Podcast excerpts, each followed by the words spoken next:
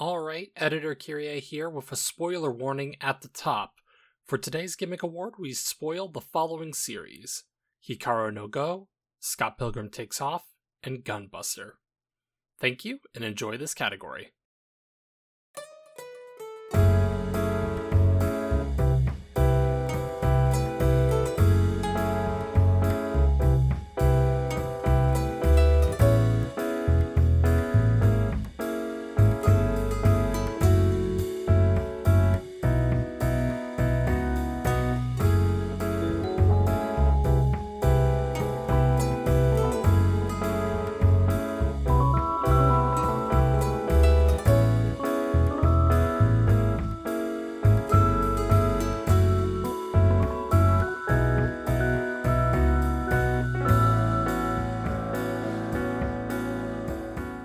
Hello friends and folks, and welcome to Scanline Media's twenty twenty-three Gimmick Awards, our end of the year celebration of the experiences and media of twenty twenty-three. I'm Six Detmar. I'm Jennifer Uncle. I'm Kyrie Page. And we're here for the best anime or manga of twenty twenty-three. This is a list of anime or manga that either we covered in a professional capacity in twenty twenty-three or that came out in twenty twenty-three. Either is valid. They have to have not been nominated in a previous year. We are looking for one winner and two runners-up. We can flex that a little bit if necessary, but that should be a last resort. And we have a pretty short list, so it seems pretty doable to me. All right, let's do it. Jen, can you read our list of nominees, please? Sure thing. So for Best Anime Manga, we have Gunbuster, Tenchi Universe, Trigun, Record of Lodoss War, um... Frieren: Beyond Journey's End, specifically the manga, Teppu, Vinland Saga, Oshi no Ko, Space Adventure Cobra, Scott Pilgrim Takes Off, Pluto, and Hikaru no Go. I think uh, due to the, yes, you know how you have like a mistrial, right? Mm-hmm. Uh, due to Jen's clear bias, I think we have to disqualify Gunbuster. Oh my God. Oh, come that on. would that would be a that'd that be would a be real a, game changer. Yeah, because then there, suddenly we would have three slots in like, the top three. What if? Wait, wait a minute. What if we disqualified everyone here's favorite? Great. Uh, yeah, folks. This is the uh, this is the competition to see what two runners up Gunbuster will have. Minus. We'll talk about that more later. We'll but... talk about it more later, but let's talk about some... Gunbuster. Jesus Christ, Gunbuster is. We'll get into it. Um, we will. We will. Um... Okay. I guess I'll start things off by saying that. Uh... Neither one of my co-hosts liked Pluto as much as I did, so I don't think it'll hang here, even though it is a pretty fantastic thriller overall. And, uh, yeah, it has a lot of characters I like a whole lot.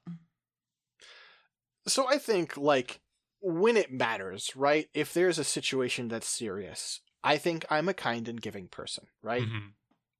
And when it doesn't matter, I'm a little bastard, which you know because I'm the one who pl- Pluto, Pluto on here to make Jen say that it doesn't make the list. Vindicative. It's just, it's it has a lot of quality to it. There are a lot of good parts, and it just fumbles the bag so bad that it's kind of legendary.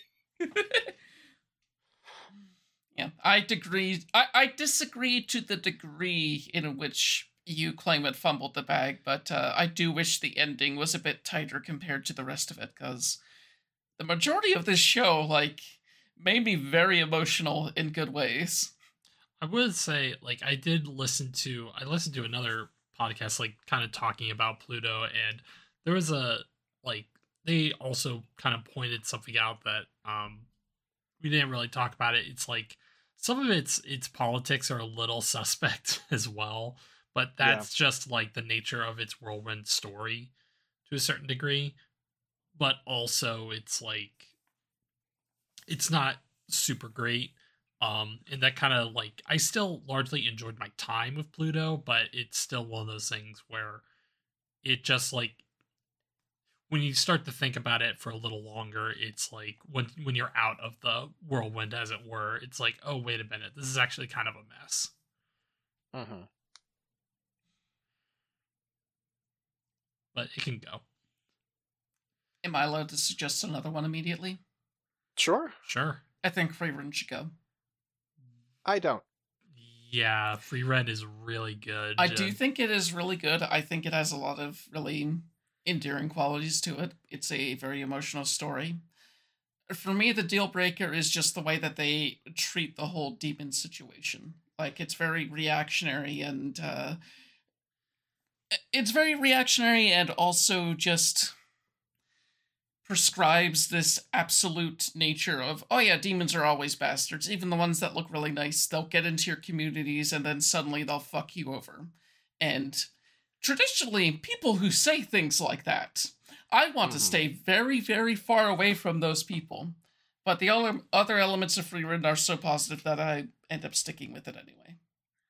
I I totally understand, and I, I don't disagree, right? Mm-hmm. I think the stuff around demons in Frieren pretty much sucks. Um, as the story goes on, it mostly is just like, you know, sicko of the week stuff. Some characters I think you would quite like, actually, Jen.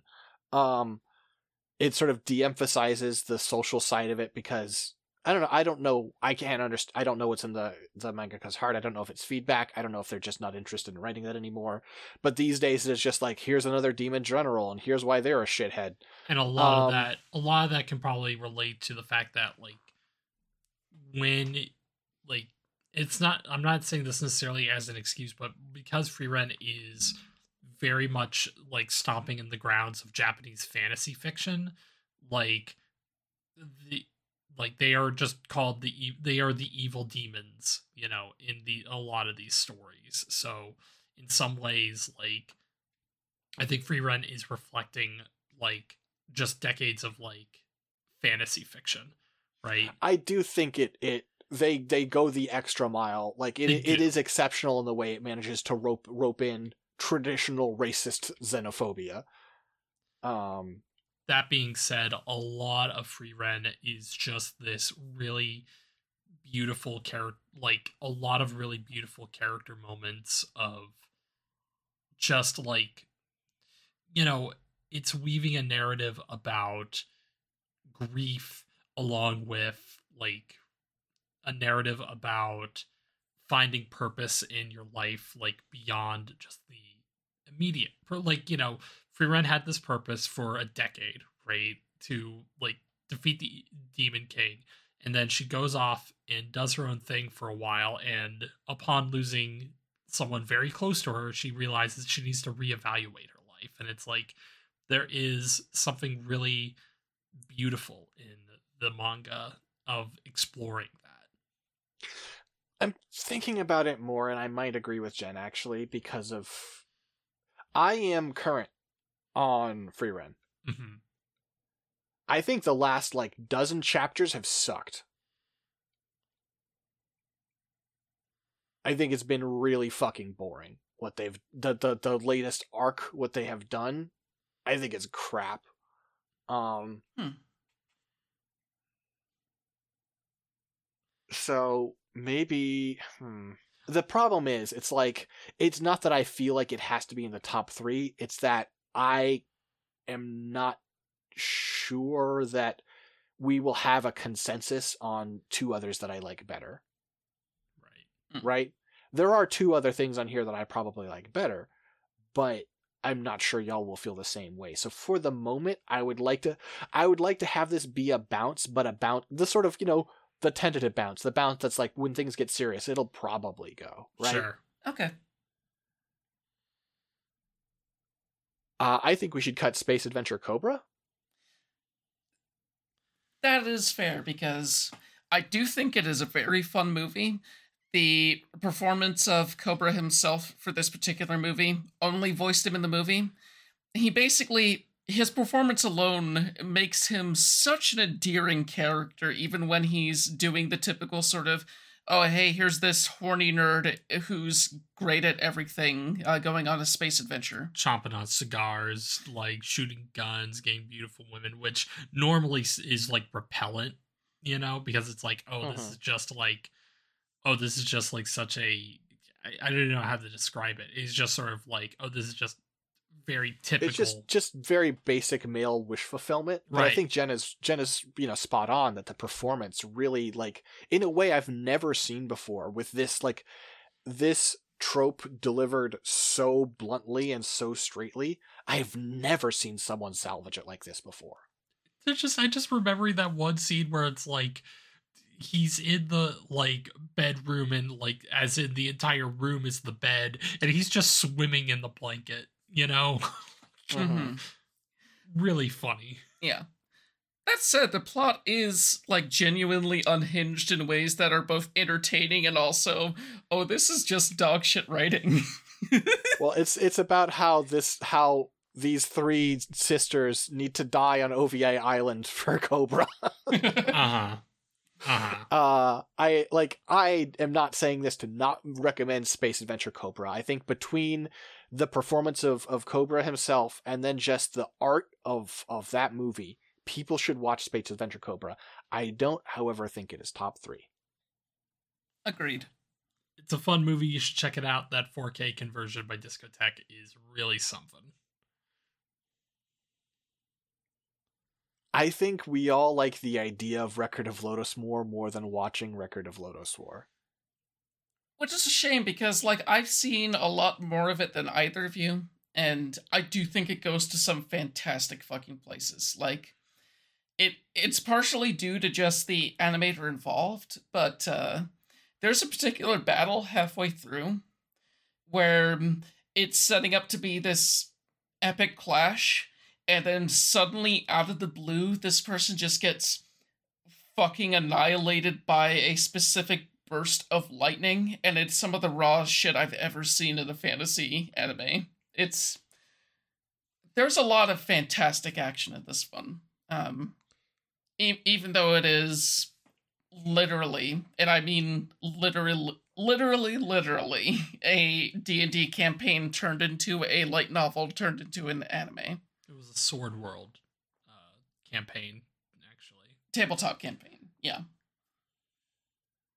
Yes. Oh, a thing I should mention that is, is true here is that um, something we are doing this year, uh, we don't want it to just be like who had the best demo disc. So someone has to have watched, either we have to have covered like a, a, a larger portion of the thing than usual, or someone here has to have more experience with the thing.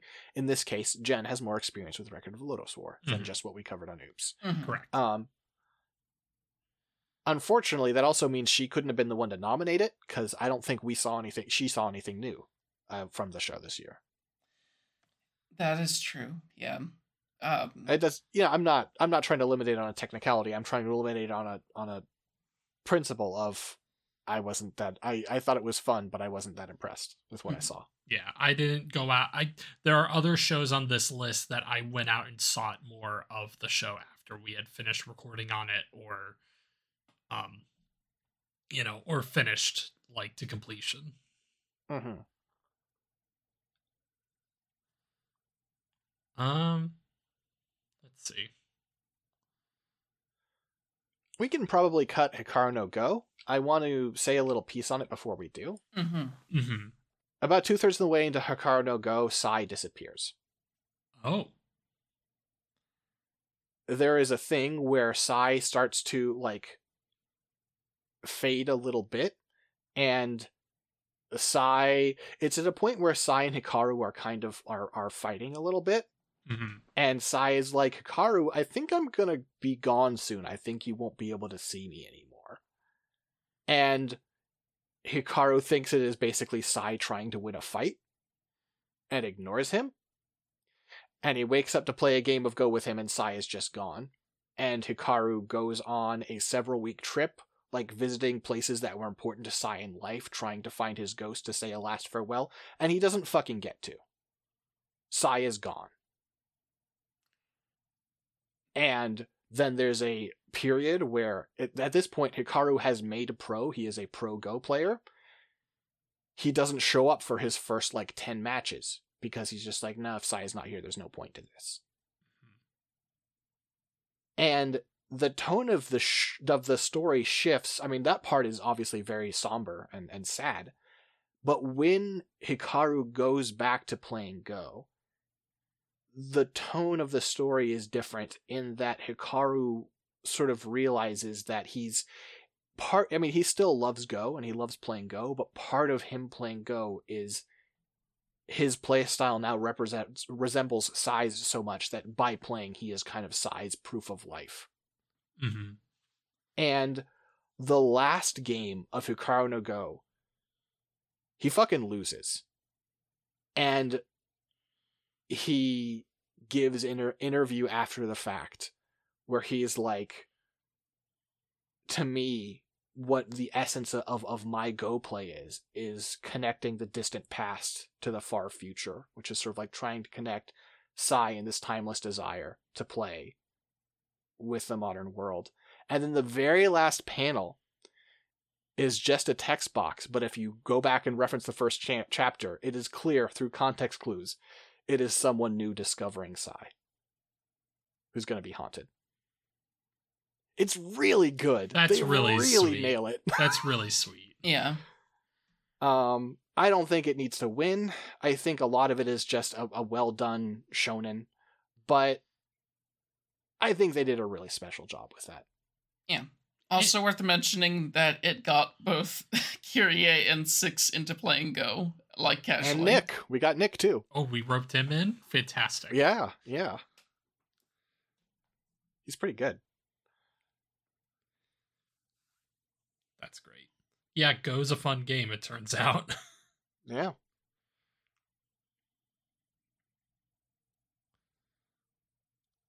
Um... Did either of you watch more Tenchi Universe? I did not, but uh, A, I definitely need to because it's pretty good. And B, thank you, Tenchi Universe, for making me realize that, hey, harem stories. Someti- sometimes they're good. Harem stories can be quite entertaining uh, from time to time. Because they are just so, they are just so goofy. I mean, we talk about it on the episode, right? But it is the difference between old and new harem anime. Old harem anime is, here is this loser self-insert boy, and he's mostly here so we can talk about the cool girls around him. Versus the modern approach of, here's this cool boy and here's why everyone wants to sleep with him. It's just less interesting these days. It used to be cool.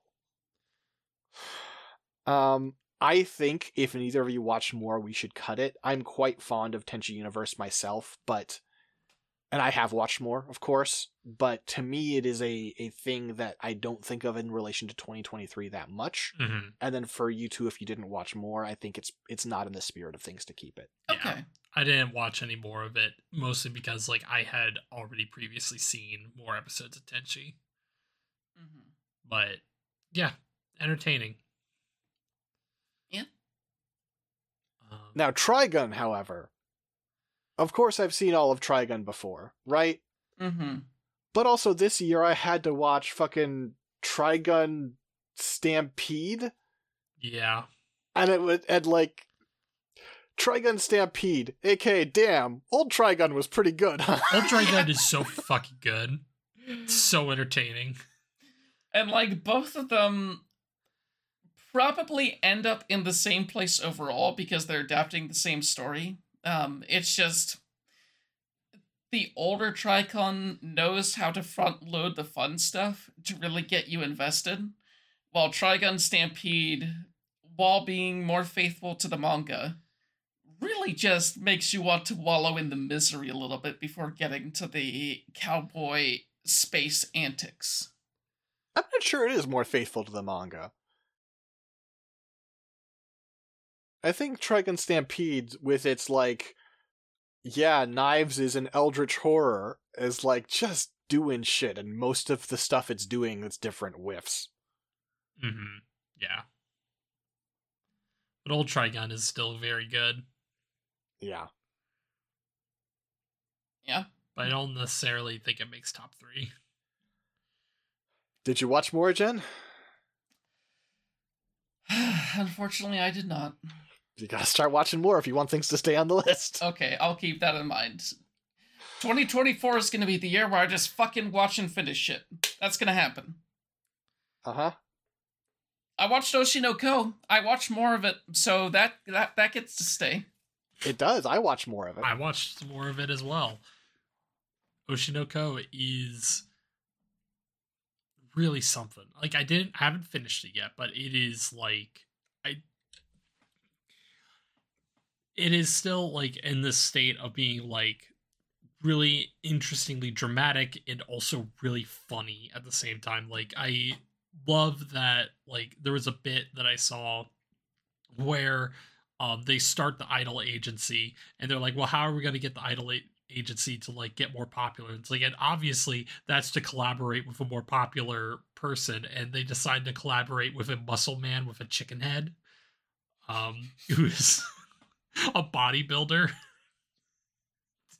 Just, it's it's still like a really fun dramatic thriller while also having like really good comedy just mm-hmm. mixed in, because you have the chops. Like the the mangaka has the chops for it, but Oshi no Ko is still really good.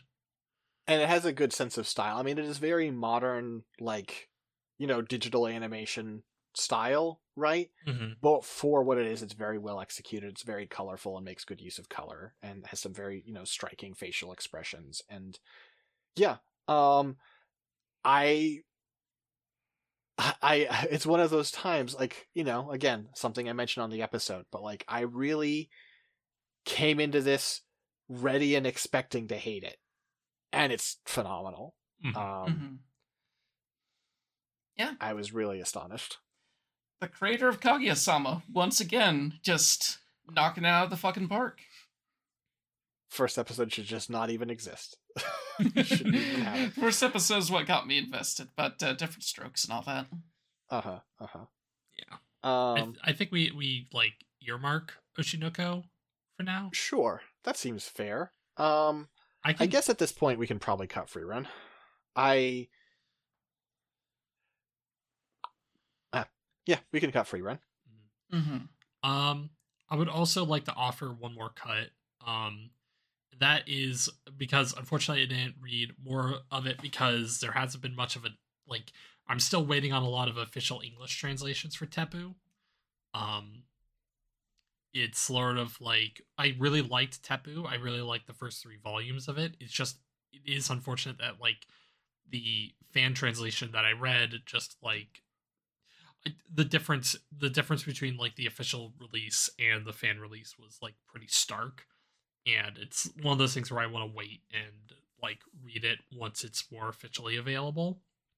I still really liked Teppu. I still think it was a really fantastically told, like, grounded sports manga, um really invested in the ways in which, like, how the sport is played, and also just the main character being the biggest bitch on the face of the planet, and we love her for it. Yeah, she's a very non-traditional protagonist for a sports story like this, but uh, she's great. Yeah, I, I had a good time with Teppu, and I definitely would be interested in reading more, but uh, I think, honestly, even if I did have access to more, for me, I don't think it would be top three material. Yeah. Mm-hmm. Um, I think we're down to a, a pretty singular fight, right? Yeah, Vinland Saga versus Scott Pilgrim Takes Off. I haven't seen any Scott Pilgrim. I've heard a lot of people say brave things. I think y'all, you two have to decide this. Man. Personally, I think Scott Pilgrim Takes Off clears it. No contests. No contests. no, wow, no contest. Wow, no Eat con- shit, Vinland Saga. Yeah, stupid show for fucking losers. Vinland Saga is very good, is the thing. It's like a dramatic story about uh, this young Viking kid who loses things at a very early age and more loses or less, things. He loses his dad. Loses his dad. At Put a very, some respect to yeah. the Thorfinn's name. Uh, where... Let's let's let's let's be clear. as a person who accidentally watched season two, he loses a lot more than just his dad. Yeah. But I went through a lot of season one, and like, man, man, Vinland Saga is like just so... Mm. Vinland Saga is like a really excellently told like story, because it is it is clearly inspired by dark fantasy works that have come before it, while also like not losing sight of what makes those stories like compelling. Like, it's also Ashlad is just such a, like, he basically becomes the protagonist of the story through most of season one. And he is just such an like complex character in how he, like, we learn that he is, I believe it was like, he's actually Welsh rather than something. Like, I forget the specifics, unfortunately, but like where we find out so much more about him, while he's also like, you get sympathy for him, but he's also a ruthless bastard of a guy, and it just makes it like really compelling. Um, mm-hmm. It it's a rare revenge story where the person the protagonist wants revenge on, you just spend a lot of time with them, realize, oh, they they have a lot of redeeming qualities to them. They're they're all right at times. Uh, sorry, folks, I'm getting in a, I'm getting in a, an update. Uh, Scott Pilgrim Takes Off is not an anime. Is it? It's an anime. It's of science course sorrow. It is. Of course it is. I mean, I don't give a shit if it's science sorrow or what. It's a fucking anime. If you wanted to put, if we'd watched the Clone Wars cartoon, it goes on this list, because mm-hmm. I don't think that term is useful in any way, shape, or form. Frankly, as as a barrier, it is not useful. Right. Mm-hmm. That being said, as much as I really enjoyed Vinland Saga, Scott Pilgrim Takes Off is really, really good. Yeah. Um, it's like, you, like, its first episode, like ninety-five percent of its first episode being a very straightforward adaptation of the first couple chapters of the Scott Pilgrim comic, and then just the wild diversion that it makes to turn it into this interesting conversation about, like, not, like, it is a conversation about the impact that story has had over the past twenty years. Um, and also Brian Lee O'Malley as a, as an author, just basically realizing, like, some very important things about, like, he's an adult, like, he's a man in his forties now, and he realizes some very important things about, like, the story and how it resonated with people. And I think it's still a story with resonance. And I think Takes Off does something really cool and special with that legacy, while also telling a fun, original story. Yeah, like, they could have taken the easy route here, and things probably would have gone fine for Brian Lee O'Malley and everyone else. Like, they could have just made a straight-up adaptation with the same cast of the Universal movie and everything like that. But uh, instead, they chose to do something far more interesting. And as a result, it even, like, it takes Ramona Flowers, one of the one of the characters people think about when the term Manic Pixie Dream Girl is uttered, and just turns into her a fully fleshed human being in a way that is very impressive. Because like, she she is basically the protagonist of the story at that point, in which she is, like, making amends with, like, her seven evil exes, right? And also just, like, the, the dimensionality that those characters get is, like, really good. And also the redemption of Roxy Richter, like, as a character, for how horrible she is treated in both the original comic and in the movie, and how there is basically an episode all about Roxy and the writers being like, man, we we did this character super dirty, and actually rec- recognizing that and rectifying that is really something special. Yeah. It was also an incredibly pleasant surprise for me, because I went in just thinking, man, I hope they do something better with Matthew Patel this time. I hope they give him a little more screen time. And it turns out he is so fucking good. He show. becomes one of the main characters, like one of the primary antagonists.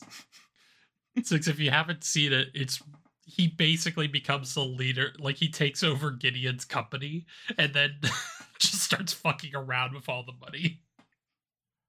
Yeah, it is something I, wa- I want to watch now that we're in twenty twenty-four. It's like, I mean, I sh- I should have watched, not like I was like, I'm not going to watch it in twenty twenty-three. It just didn't happen, mm-hmm. right?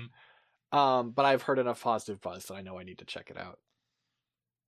I think it, like, there's still portions of it that fall short, but, like, at the end of the day, like, it is a really well done, like, it's more than just, like, a reflection of the, like, story's legacy. It is also interested in telling a new story, and that's really special. Mm-hmm.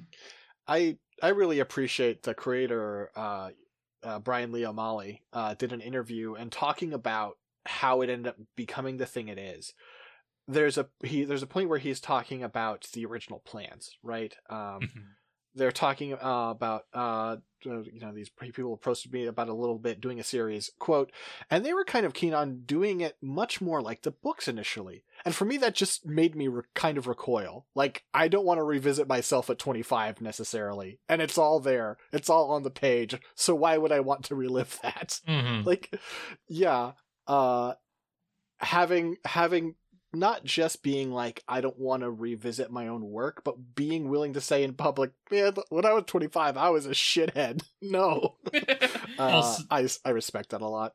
Also, I will say as a quick note, like, one of the funniest bits of, like, getting the original, like, movie cast back together to reprise their roles, mostly because Michael Cera replied to, like, a decade-old, like, email chain where...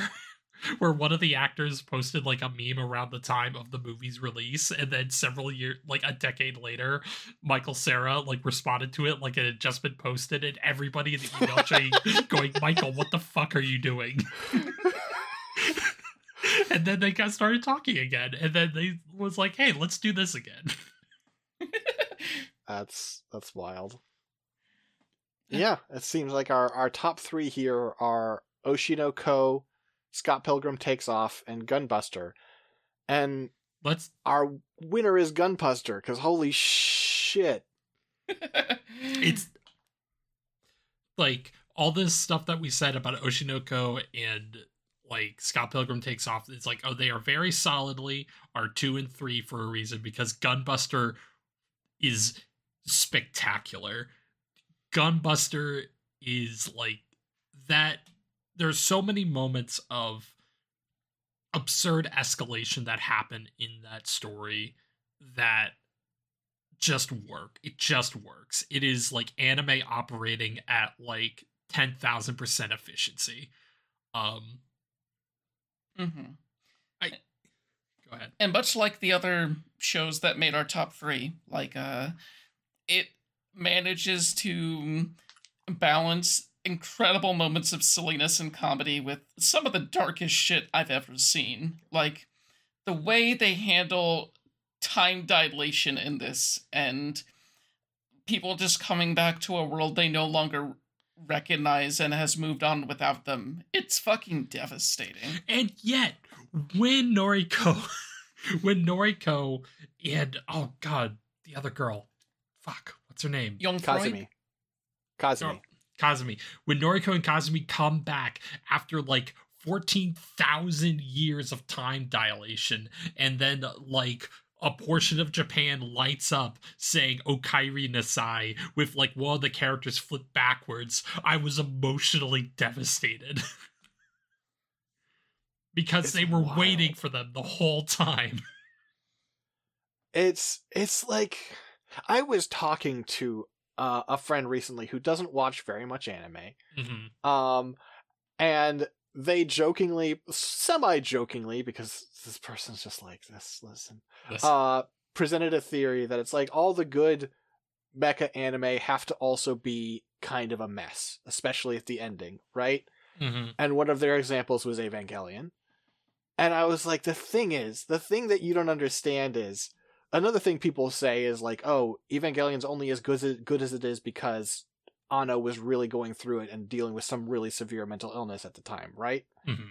And I think that's part of why it is what it is, but Gunbuster was made when he was doing better and is a coherent experience and is so much fucking better than Eva. It's wild. There is a scene in which, like, Noriko and Kazumi are, like, it's in the third, I think it's like the third or f- third episode, because there's only like four O V As, if I recall. Six. Six. Okay, so it was episode five, in which they are piloting the Gunbuster into the heart of the alien fleet, and this incredible song starts popping off during the, like, transformation sequence as they are just wiping out billions and billions of alien life forms all at once, to one of the best pop songs you've ever heard in your entire goddamn life is playing. Yeah. And, like, there's so many bits, like, they do so much, like, parody and pastiche and reference, all, like, so all different tones, right? You have the, like, the original stuff, because it's, you know, Aim for the Ace, right? Mm-hmm. Um, or, sorry, Aim for the Top, because it's it's parodying Aim for the Ace, the, the tennis series. And it is just parodying, and you have them doing, like, exercises in mecha suits, right? And, like, gymnastic routines. But then you also have, like, episode six where they are doing, like, a, like, a, you know, a forties war movie, right? Mm-hmm. And you, yeah, you have, like, the horror bit, like, you have two different horror bits, um, with, uh, Smith, remember Torin Smith? Oh my God. And, yeah. Uh, the, like, the, like, sneaking around to the ship when, you know, you when you're in warp and everyone's supposed to be inside, but then also you have the bit where she has her first real battle and she's just standing there, and you as the audience are just standing there as, like, just blips are happening on the H U D, and you're like, every time there's a blip and a whoosh, it means someone died. Right. And then just also, like, in that dourness, in that darkness, you just have those moments of triumph in which, like, she takes, like, like Smith's old headband and ties it around her head, and she finds the strength to persevere, and Noriko just, like, finds it within her to fight back, and it's just, like, classic mecha stuff, but, like, it is so wonderfully done here. And also, there is, we didn't really mention it, it also just features some incredibly gorgeous animation, because this is oh, O V A yeah. town. This is O V A town during the boom economy of Japan's, like, economy, and they just poured so much into it, and it looks like nothing else. The designs are wild, looking around the bridge of the Excelion, and, like, the way it's, like, this, like, elaborate, like, future, like, eighties futuristic, like, work desks, and it's just, it's just stunning. It's just, like, this is one of the best shows we've ever covered, and I was originally grouchy that Jen wanted me to watch six fucking O V As for this podcast, and I was like, damn, Jen, thank you so much. Of course.